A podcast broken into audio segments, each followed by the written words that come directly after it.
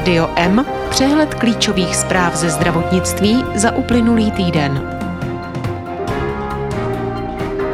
Fungování center duševního zdraví je podle poslanců také věcí Ministerstva práce a sociálních věcí. Na sepsi si v Motolské nemocnici posvítí nový přístroj. Gilead přidá UOHB téměř 22 milionů korun na výzkum ročně. Samostatná praxe lékaře přináší oproti zaměstnání v organizaci více svobody, ale také odpovědnosti a starostí. VZP hospodařila s vyrovnaným rozpočtem, přispěli i běženci. Ministr Válek chce po lékovém ústavu přesná data o reexportu léků. ÚZIS nemůže žádosti o data jen tak odmítat, rozhodl ústavní soud. Potvrzení pro příspěvek na domácí plicní ventilaci vydávají zdravotní pojišťovny. Ucelené informace a odkazy pro lidi s rakovinou plic i jejich blízké najdete v nové brožuře spolku Amélie. Telemedicína je pro obezitologii správnou cestou. Odpůrci očkování vydělávají na svých příznivcích, potvrzuje nová studie. Každý čtvrtý občan Evropské unie umírá na rakovinu. VHO potřebuje další peníze, zdravotní krize se rychle šíří.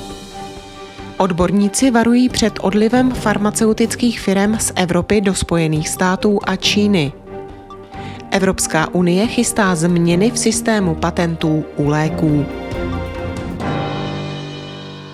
V reformě psychiatrické péče a centrech duševního zdraví hrají stále větší roli sociální služby a ty jsou v gesci Ministerstva práce a sociálních věcí. To by se tak mělo podílet na jejich provozu. Vyplynulo to z jednání sněmovního výboru pro sociální politiku. Centra duševního zdraví jsou typickým příkladem, kde se setkávají sociální a zdravotní služby, jelikož je hlavním záměrem reformy začlenit pacienty s duševním onemocněním do běžného života za spolupráce odborníků ze zdravotnictví, ale hlavně sociálních služeb, dotýká se problematika úzce také Ministerstva práce a sociálních věcí.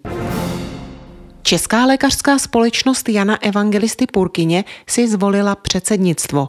V novém volebním období, které potrvá do roku 2026, se obměnila třetina z 15 členů. V křesle šéfa zůstává i nadále Štěpán Svačina a na postech prvních dvou místopředsedů Jan Škrha a Vladimír Palička. Oproti minulému období společnost nemá třetího místo předsedu, kterým byl Petr Arenberger, jenž v předsednictvu už neusedne. Obměna nastala na postu pokladníka, kde anesteziologa Karla Cvachovce vystřídá porodník Antonín Pařízek. Otravu krve neboli sepsy vyhodnotí v Ústavu lékařské mikrobiologie fakultní nemocnice Motol nově pořízený přístroj v jednotkách hodin. Sepse je hlavní příčinou úmrtí na jednotkách intenzivní péče. Nově pořízený přístroj zvládne výsledky na přítomnost šesti různých bakterií vyhodnotit už za tři a půl hodiny. Pomocí hemokultivace to trvalo dva až tři dny. Navíc je nově zavedená metoda dvakrát až třikrát úspěšnější co do odhalení infekce. Další výhodou je i menší množství vyšetřované krve a tím i nižší zatížení pacienta. Laboratoře v Česku loni potvrdili HIV pozitivitu nově u 292 osob, u 126 českých občanů a 166 cizinců. Z nich tři pětiny připadají na Ukrajince. Ukrajinští azylanti s dočasnou ochranou se mezi ně ale nepočítají, úřady je evidují zvlášť. V meziročním srovnání se loni zachytilo o celkem 59 případů víc. Ústav organické chemie a biochemie a americká farmaceutická společnost Gilead Sciences obnovili společný výzkumný program. Projekt se zaměří na výzkum v oblasti pacientů, kteří trpí virovými, zánětlivými nebo onkologickými onemocněními. V obnoveném výzkumném programu společnost Gilead zajistí finanční prostředky. Její zástupci potvrdili investici v objemu 1 milionu dolarů ročně. Zároveň se farmaceutická firma připojí k vybraným projektům ústavu. Jednoznačná odpověď pro mladé lékaře či lékárníky, zda se stát podnikatelem nebo zaměstnancem, neexistuje a hodně záleží na konkrétní příležitosti i individuálním nastavení člověka. Shodli se diskutující na konferenci Medidays 2023, kterou společně uspořádali mladí lékaři a mladí lékárníci. Samostatná praxe nepředstavuje žádné zvláštní finanční riziko, tvrdí předsedové Združení praktiků a ambulantních specialistů Petr Šonka a Zorian Jojko. To však neplatí v případě nezávislých lékáren. Ministr zdravotnictví Vlastimil Válek jmenoval Ondřeje Slabého novým ředitelem agentury pro zdravotnický výzkum. Do konce listopadu 2021 byl Slabý vládním zmocněncem pro vědu a výzkum ve zdravotnictví. Věnoval se také aplikovanému výzkumu, je členem národní a nadnárodních odborných společností a přednostou Biologického ústavu Lékařské fakulty Masarykovy univerzity. V agentuře byl poslední dva roky členem předsednictva. Agentura rozděluje granty na zdravotnický výzkum, na který má ministerstvo v rozpočtu pro letošní rok asi 1,8 miliardy korun. Očekávaný výsledek hospodaření Všeobecné zdravotní pojišťovny za rok 2022 bude vyrovnaný, uvedli to zástupci správní rady. Na vyšších příjmech se podílely i odvody na zdravotní pojištění od běženců z Ukrajiny. Na rezervním fondu měla VZP ke konci roku 3,3 miliardy korun. V průběhu loňského roku přitom počítala se ztrátou ve výši 5,9 miliardy korun. Pojišťovna vybrala více na pojistném právě od běženců z Ukrajiny a také ušetřila za náklady spojené s pandemií covidu.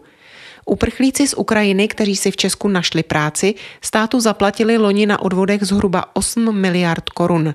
Z toho více než 4 miliardy odvedli na zdravotním pojištění. Zaměstnání má teď téměř 100 tisíc příchozích, řekl to ministr práce Marian Jurečka. Brno po vleklém sporu přenechá provoz nemocnice milosrdných bratří hospitálskému řádu svatého Jana z Boha, který oni přišel po zestátnění v roce 1948. Stát by se to mělo do konce letošního roku. Nemocnice milosrdných bratří je jednou ze dvou nemocnic, kterou provozuje město. Aktuální smlouva o pronájmu nemocnice trvá do konce června. Od roku 2018 je po desáté prodloužená.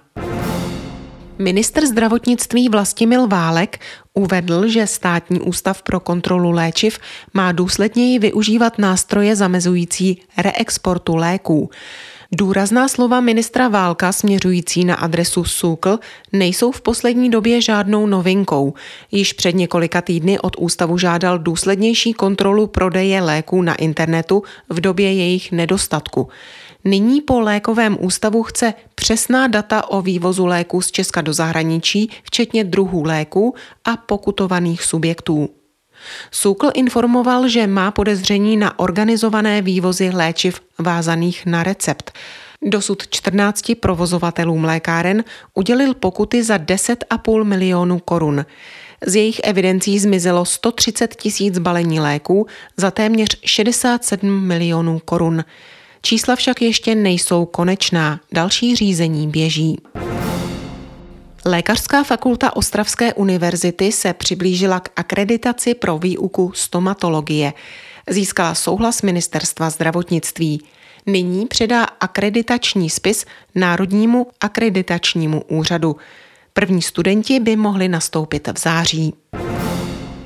Ústavní soud zamítl návrh na zrušení části zákona o zdravotních službách, jenž byl sporný při poskytování zdravotnických dat. Zároveň se postavil za zásadu, že informace se poskytují. Ústavní soudci vlastně říkají, že kdyby zrušili napadené zákonné ustanovení, nepřímo by legitimizovali dosavadní protiprávní postup Ústavu zdravotnických informací a statistiky, stejně jako Ministerstva zdravotnictví. Namísto toho soud ve svém nálezu uvádí, že doslovný výklad zákona je protiústavní.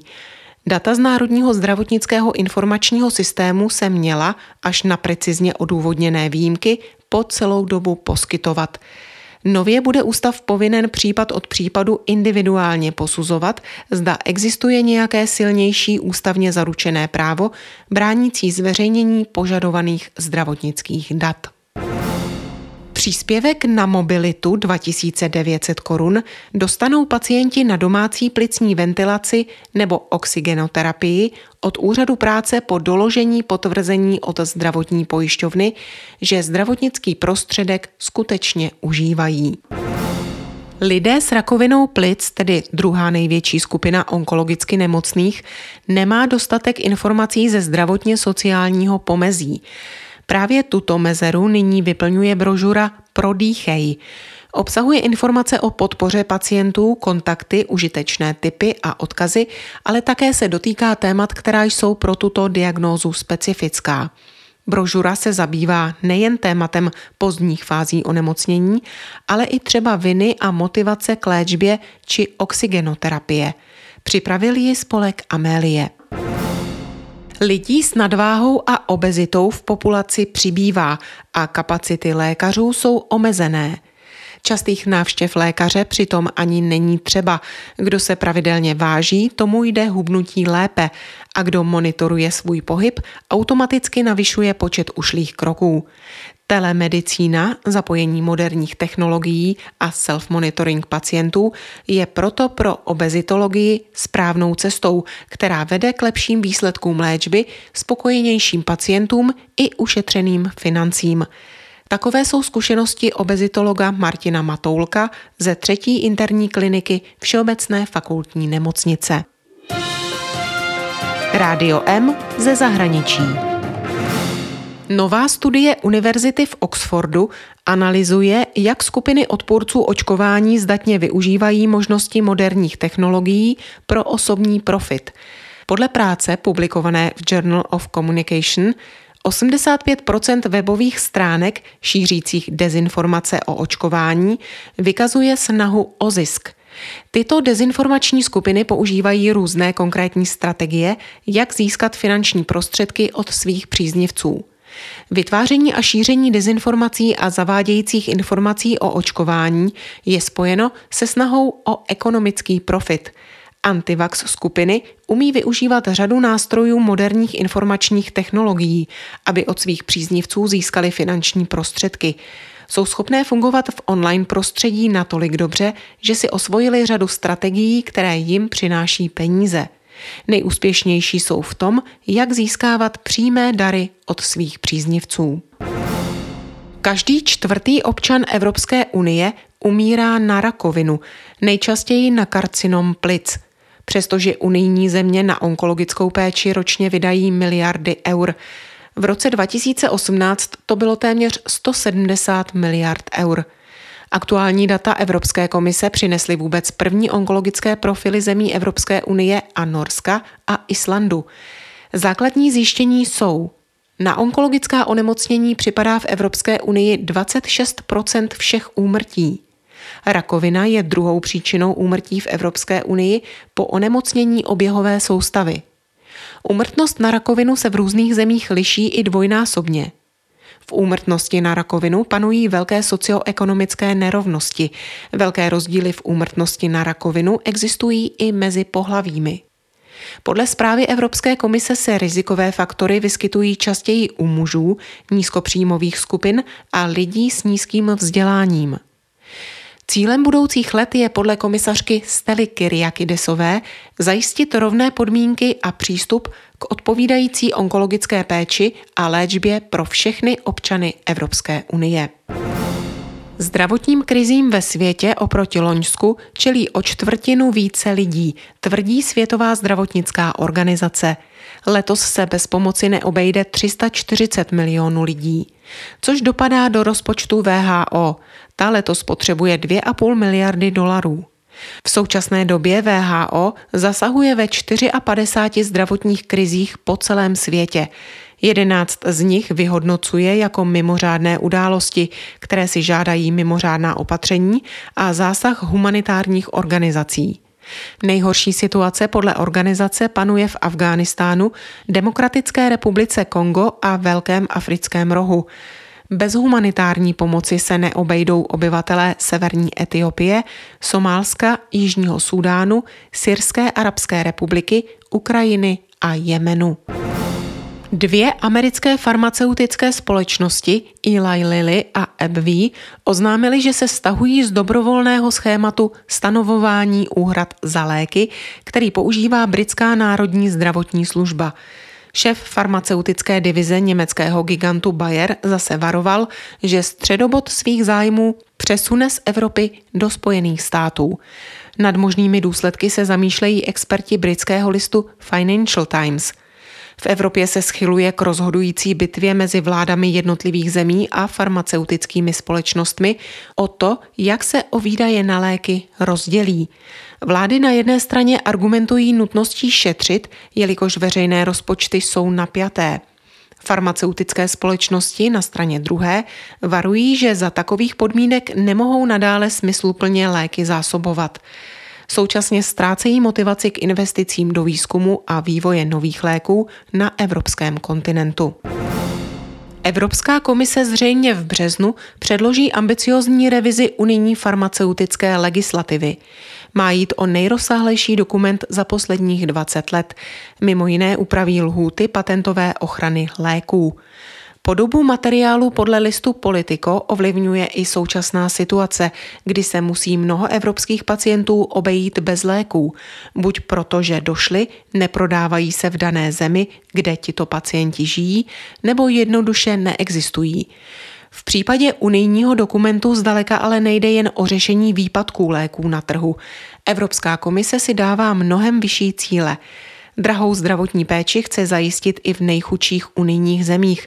Farmafirmy chce donutit vyvinout léky na neléčitelné nemoci. Jednou provždy plánuje vyřešit problém antimikrobiální rezistence. Tolik zprávy, které připravila Marcela Alfeldy Šperkerová. Naslyšenou příště se od mikrofonu těší Marcela Žižková.